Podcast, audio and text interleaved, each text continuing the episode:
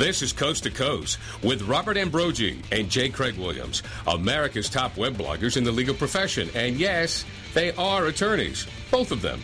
One from California, one from Massachusetts. You can only guess what will happen next. Coast to Coast is sponsored by Law.com, right here on the Legal Talk Network.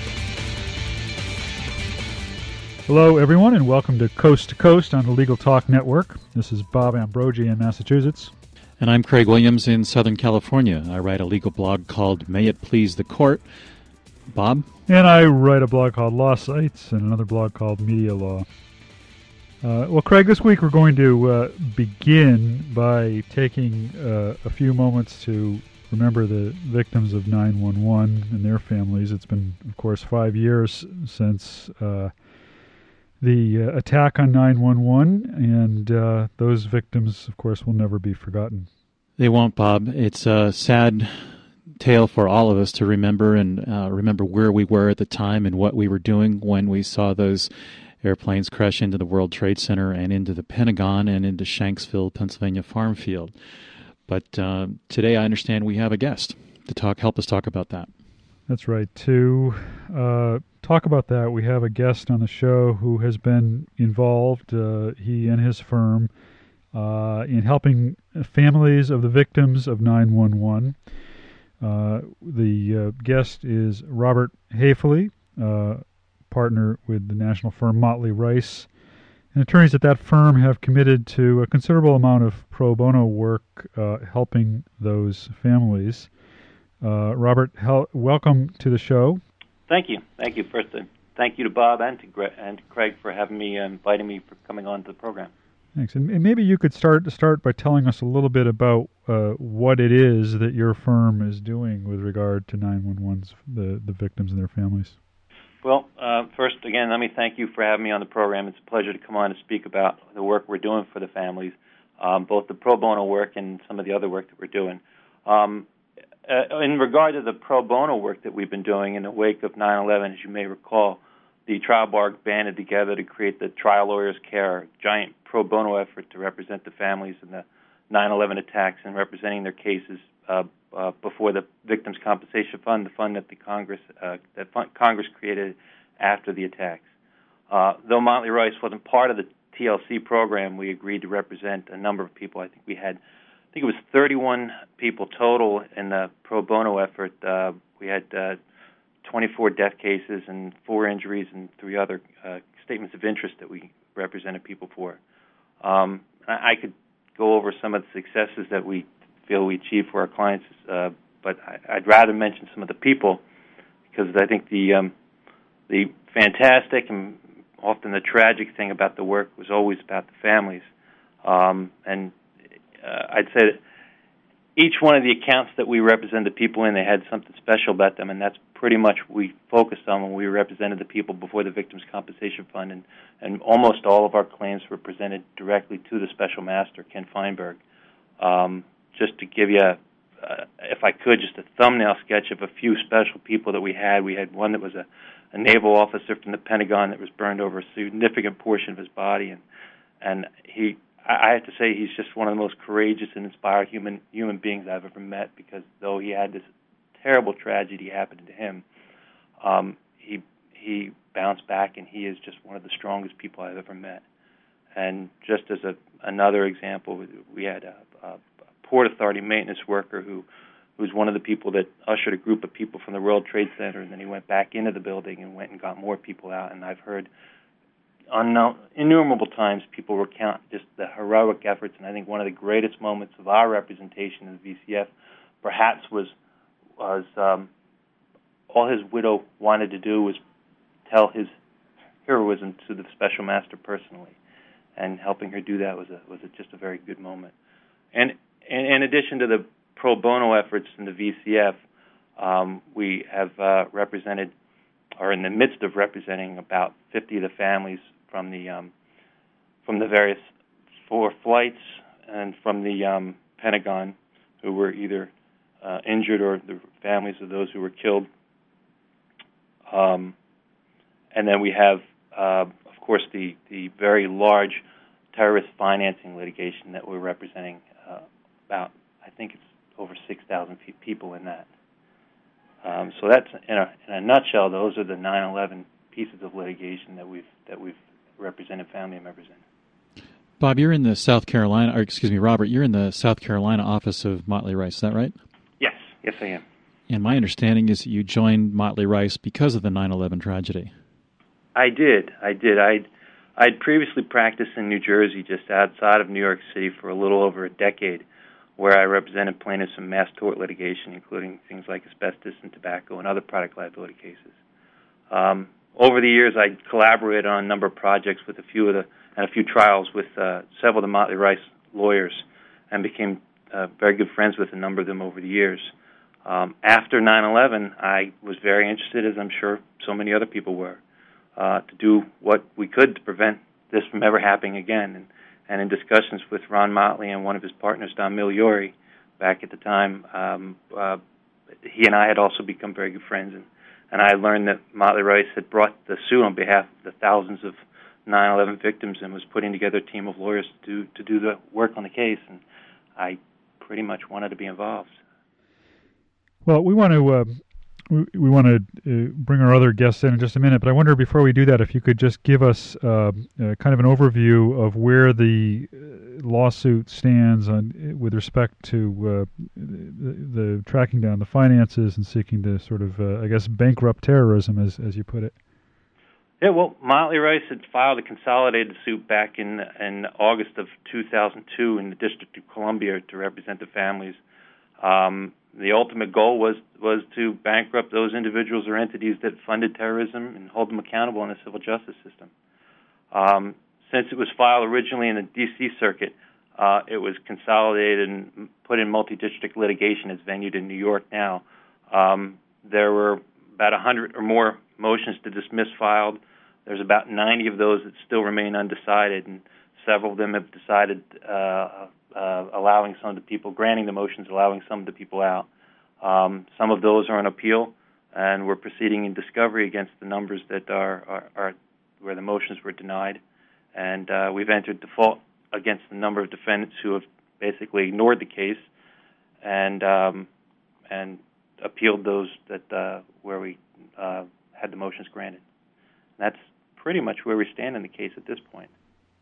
Great. Well, maybe you can uh, stick with us uh, as we as we turn the discussion to uh, uh a more recent air tragedy. This one not not terrorist uh, provoked, but Craig, maybe you can tell us about that.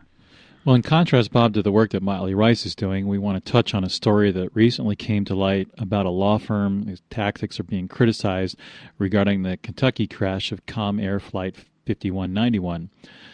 The airplane took off on the wrong one, runway and crashed, killing about 49 people. One survived, who was the co pilot. The law firm of Anderson, Weber, and Henry in North Carolina created a website, comair5191families.com, inviting victims' families to pay tribute to their loved ones by having friends and family post pictures and share personal stories on the message boards. Trouble is that the families apparently did not know that the law firm was behind the site and was taking the victims' personal information in order to contact them about possible litigation in the crash.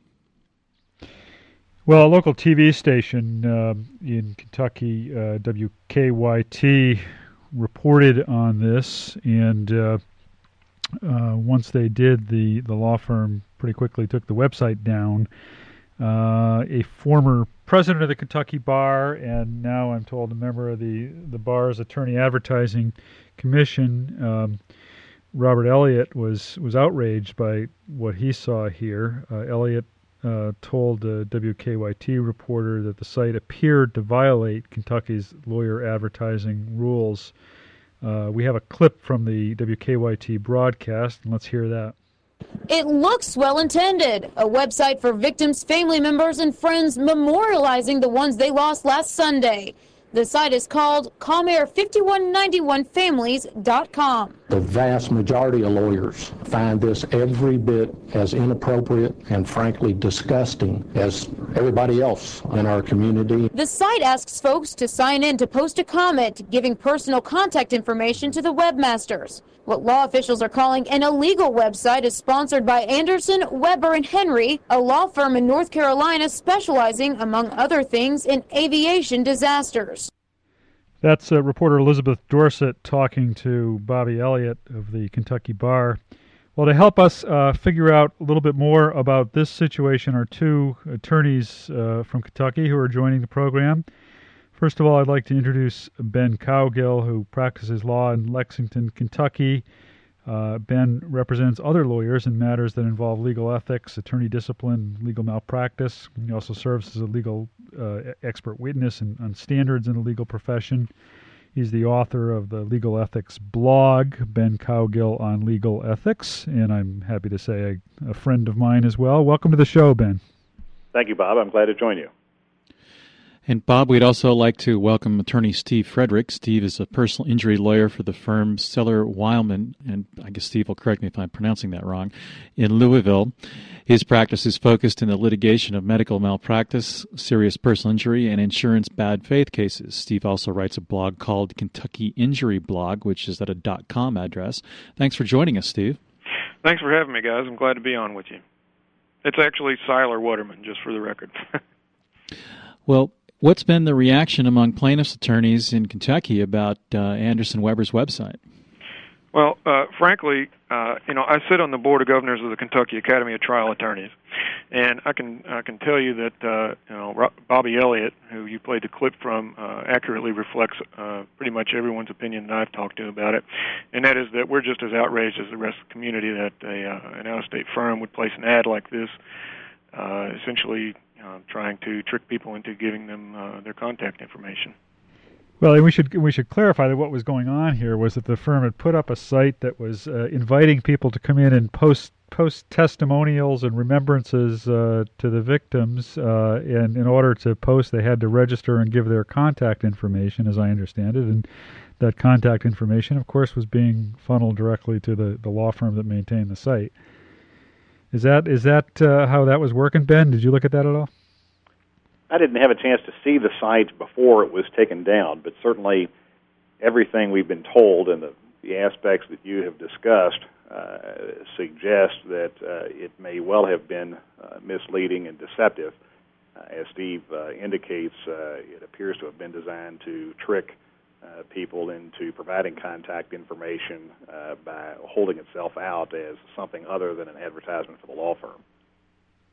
And, and Ben, I get the sense from reading your blog that, that this is not the only um, uh, advertising issue uh, uh, that's being debated and discussed uh, in Kentucky in the wake of this crash it isn't the only uh, the only advertisement, and the others uh, raise much more interesting questions, much closer questions. Within three or four days after the accident, there were three newspaper ads uh, that appeared in the Lexington newspaper. All three of them began by indicating that they were addressed to the families of the victims. Uh, all three of them uh, indicated that the firms expressed their condolences to the families uh, and then proceeded to say that the law firms uh, were uh, available uh, to help those families. Uh, so those ads were unlike the Anderson Weber website uh, in the sense that they were they were clearly uh, uh, advertisements for legal services uh, by the law firms, uh, and yet uh, many people took uh, strong objection uh, to those. Uh, Bobby Elliott, uh, who is a friend of mine, uh, uh, was quoted as saying the very same thing about those ads uh, as he uh, later said about uh, the Anderson Weber uh, website. Uh, the the interesting issue there is where one draws the line between direct communication uh, with family members in the immediate aftermath uh, of a disaster uh, versus advertisements uh, that are disclosed as such in a newspaper or on television or on a website. Steve, what are you seeing as some of the, the key ethical issues that, that these ads are raising, and what uh, you know how how should I mean it, you know law firms have to market and law firms have to go after clients. What what's the the a proper way to respond when there's a tragedy like this? Well, first of all, um, in this instance, as with any other tragedy, uh, I think it's incumbent upon lawyers uh, to realize uh, the extreme loss, grief, and suffering that many, many people in the community are suffering. And um, you know, beyond the letter of the law, whether or not you can put a advertisement in the paper or not uh, under our ethical rules, um, you know, I, I think it's incumbent upon uh, all lawyers, whether they're Kentucky lawyers or other lawyers, in, in any tragedy, to uh, try to um, have some sense of propriety uh, and not uh, invade into these people's grief. Uh, it is true that in Kentucky, um, the advertising regulations of the Bar Association require that the ads be submitted and approved in advance, uh, or there's another mechanism by which you can you can pay when you put it in. But that was not done in any of these instances, and th- th- these uh, ads that were placed were all clear violations of the the advertising rules. Uh, but you know, so I, I guess there's kind of a distinction I think between you know the the letter of the advertising rules and and the uh, you know ethical uh, moral considerations that uh, we as lawyers need to keep in mind. Well, something that's come up here is the distinction between uh, firms that are resident in Kentucky and firms that uh, have their main offices outside of the state and, and have no offices in the state but are advertising there. Uh, ben, do I understand that correctly? Is is are are there both in-state and out-of-state firms advertising and uh, uh, from again from reading your blog, my sense is that you're you're at least raising the question of whether these different kinds of firms are being treated uh, the same. No, the question I raised was whether uh, the Advertising Commission was treating different types of ads uh, the same. Tell me, what, what, do you mean by that? as between newspaper ads and, and websites. The, our advertising rules apply to all lawyers who market their services in Kentucky and so they apply equally to Kentucky lawyers and firms that would advertise services uh, in Kentucky uh, on the heels of a situation like this. But let me follow up on, on something Steve said, if I may. I, I think even before we reach the realm of, of, of personal judgments about good taste and, and discretion uh, in the aftermath of a tragedy like this, uh, there are uh, interesting and, and, and difficult questions. There are there are competing concerns. On on the one hand, it is absolutely true that we as as individuals and as representatives of our profession uh, should display some um, uh, dignity and respect uh, for uh, the horrible tragedy uh, of the families. Uh, by the same token, the reality is. that the circumstances of this accident suggest that there was human error uh, and that claims uh, may appropriately be filed. In fact, three or four lawsuits have already been filed. Uh, one lawsuit uh, was filed uh, within the business week uh, following uh, the accident on a Sunday morning, uh, and it was announced that that lawsuit would be filed, I think, on Wednesday following the Sunday of the accident. That announcement was made by a prominent Cincinnati attorney uh, who is well known uh, throughout this region as a, plaintiff's personal injury and wrongful death lawyer. So those who argue issues of, of commercial free speech uh, would point out that uh, while we need to show uh, concern for the families of the victims, they also clearly have their desire to uh, pursue the claims that may be available to them. Uh, we, we have tangible evidence uh, of that fact uh, uh, that one family went to that lawyer uh, and hired him, uh, and, and he therefore made that announcement within three or four days after the accident. Those who think about commercial free speech would also say that one of the reasons the Supreme Court has allowed appropriate advertising through its decisions over the last 20 years is to provide consumers of legal services with information about their options. Uh, and so, if I were with an aviation law firm uh, somewhere out of state, I might say, uh, those folks in Kentucky need to know that we have expertise uh, in aviation law as well. Uh, they might be interested to know that there are firms uh, with perhaps uh, more specific expertise uh, in in aviation disasters uh, than the lawyer in Cincinnati uh, who who apparently did not need to advertise because he already enjoys a reputation in this area. Uh, so there is some the irony, uh, intellectually, some irony in the fact that, that even as uh, the Bar Association was concerned about uh, restricting advertisements by lawyers of their services to the families, uh, uh, at least four families were going to the lawyers that they were able to identify uh, in, in the marketplace of ideas uh, and employing those lawyers to proceed immediately on their behalf to do what lawyers do uh, to ensure that uh, evidence is preserved, uh, to ensure that their rights are not waived, and, and all of that sort of thing. Well, it's time for us to take a short break, and we'll be right back with our guests' uh, thoughts on this issue. We invite you to visit law.com for timely legal news and in depth resources. From daily headlines to practice specific updates, Law.com provides up to date information to those working in the legal profession. As part of its coverage, Law.com is proud that J. Craig Williams' blog, May It Please the Court, and Robert Ambrogi's blog, Law Sites, are part of its blog network. Don't wait any longer. Visit law.com today and get free subscriptions of our Newswire newsletter with the top legal stories of the day or sign up for a free trial subscription to one of our Practice Center sections.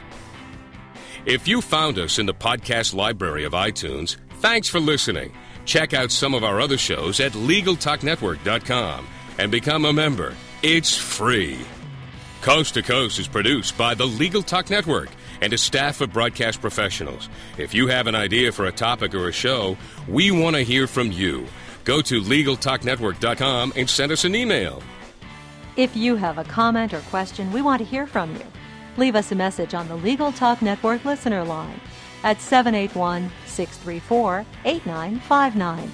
We really do listen to the messages and even answer your questions on our next show.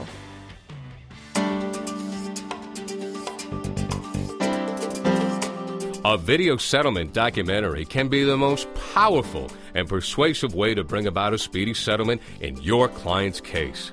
The Boston Media Group has a staff of television professionals with 20 years' experience writing and producing compelling stories just like the ones you've seen on 60 Minutes or Dateline. We put a human face on the lawsuit with compelling interviews, dramatizations, and visual presentations of the fact. Think of it as a video opening argument that will compel the attorneys on the other side to settle. Call us for a consult at 800 317 5221 that's 800 317 5221. Or check out our website at bostonmediagroup.com.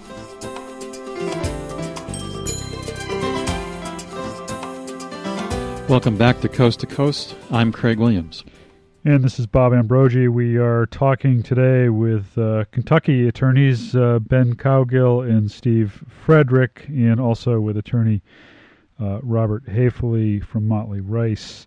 And uh, uh, Robert, I wanted to ask you the the uh, there's been uh, news reports lately uh, uh, involving an issue as to whether one law firm in in in one of the 911 cases was justified in taking a, a full contingent fee in that case, and, and, has been criticized for doing that.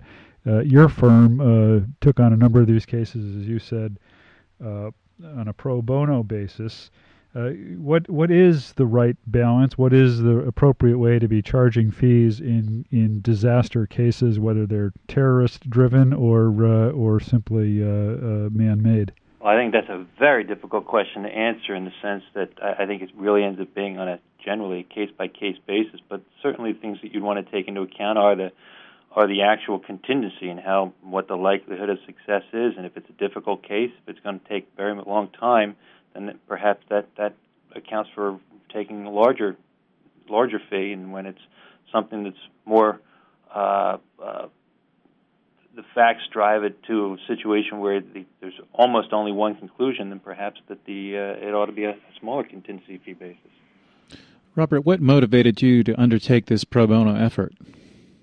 Um, I, I think it was just a sense of after 9/11, just, just so many people wanted to contribute what they had, and the the ability to to contribute your your physical labor is certainly something that a number of people did by going down to ground zero and helping out, and others provided other resources, and I think one of the resources that lawyers could do was to help these people that needed a way to get through the, the, the red tape of the Victims' Compensation Fund. Uh, and there was, in most cases, if you fit within the parameters of the VCF uh, claim forms, you were almost guaranteed getting a certain sum of money. And the question was, how could you present, present your claim so that you could uh, uh, uh evaluate your case in the best light? And, and I think that's really what these people needed. Ben and Steve, what's your perspective? I mean, I, I would assume that part of the uh, need to regulate, uh, or at least the, the, the perceived need to regulate uh, advertising, comes from somewhat of a concern that uh, that lawyers are, are rushing in for uh, uh, to to line their pockets. and w- what is the right approach in terms of setting fees and advertising fees with respect to a disaster such as this Comair situation? Well, I certainly agree with. I'll, I'll chime in. Um, I mean, you know, as as uh, as Bob said, it's it's a difficult question, um, but uh, you know, the the the fact of the matter is it's a free market system, you know, and uh, I know a lot of the tort reform efforts are, are aimed at you know limiting contingency fees and so forth, but the, but um, you know I think that parties should be uh, free to contract however they want. Um, with regard to the uh, the advertisements themselves, um, you know, it is important uh, to realize that, uh, and, and I recognize what Ben said in the last segment about uh, having the uh, attorneys uh, needing to tell the families about uh, their expertise and so forth. But I think that you know it's just important that we all keep in mind, attorneys in all lines of work, that you know the advertising that has been done has done damage to our image. Whether you're a, a trial lawyer or a defense lawyer or whatever your voca- your, your area of practice, and uh, you know, we just I think that all lawyers need to uh, be more careful with uh, the words and the images that they choose uh, in advertising.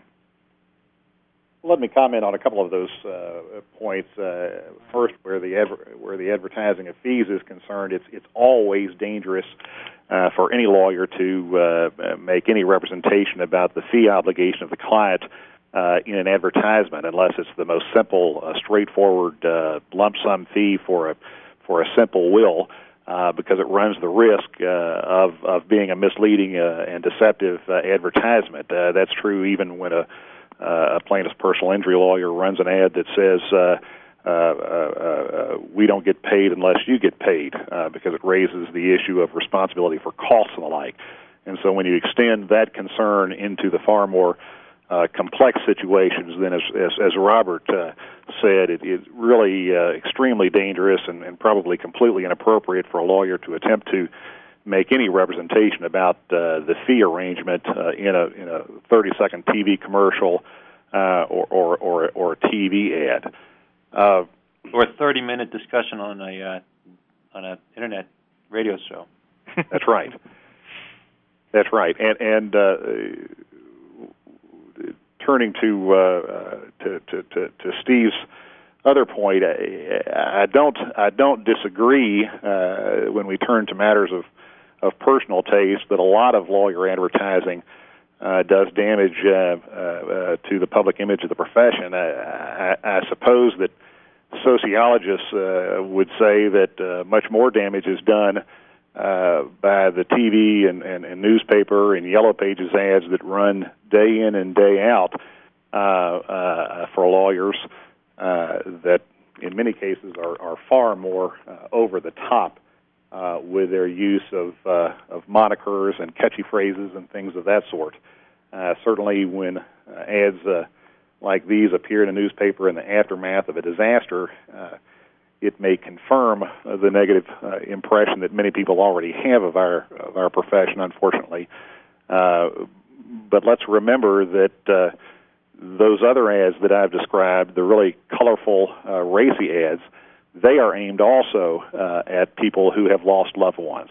And while someone may not lose a family member in an airplane disaster, if they've lost a family member in a horrible automobile accident, and then go back to their home and pick up their yellow pages or turn on their TV or pick up their newspaper uh, and see uh, advertisements that go much much further uh, than uh, than anything uh, we've seen on the aftermath of uh, of, of the 5191 crash, they they may feel uh, far more uh, uh, insulted uh, uh, than uh, than anything we've seen here in the last couple of weeks. Well, we're just about out of time for today's show, so I'd like to uh, see if we can get our guests' contact information and wrap up with a final thought from each one of them. So, Robert, uh, do you want to go first?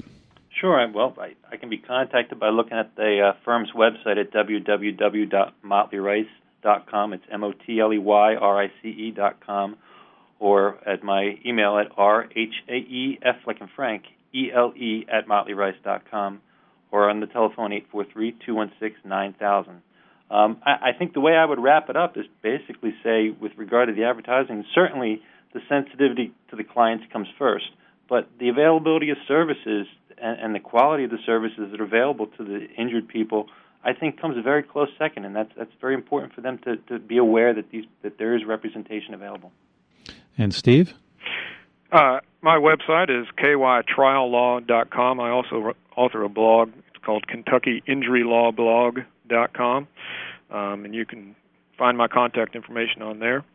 Uh, and I want to thank you guys for having me on. Hope to do it again sometime. Great. And Ben? My website is cowgill.com with two L's, just like the spelling of my last name. My email is ben at cowgill.com. And my legal ethics blog is legalethics.info, I-N-F-O.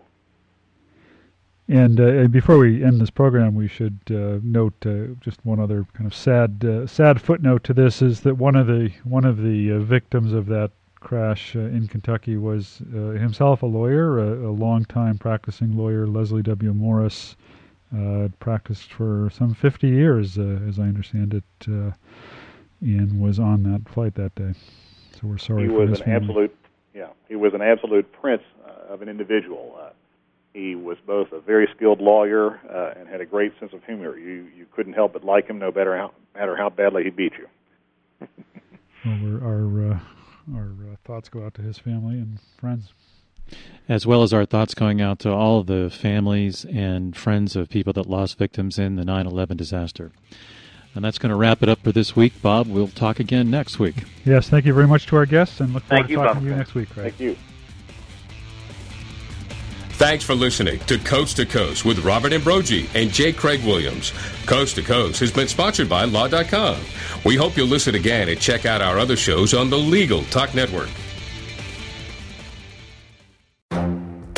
The Lunch Hour Legal Marketing Podcast, your resource for the tips and tactical advice you need to grow your business. Plus, keep up with the news and commentary you crave to stay one step ahead. It's hosted by me, Gyi Tsakalakis. And me, Conrad Saam. Every other week, we break down the issues holding back your marketing strategy and talk about the changes you need to be prepared for. Check out the Lunch Hour Legal Marketing Podcast wherever you get your podcasts or on YouTube.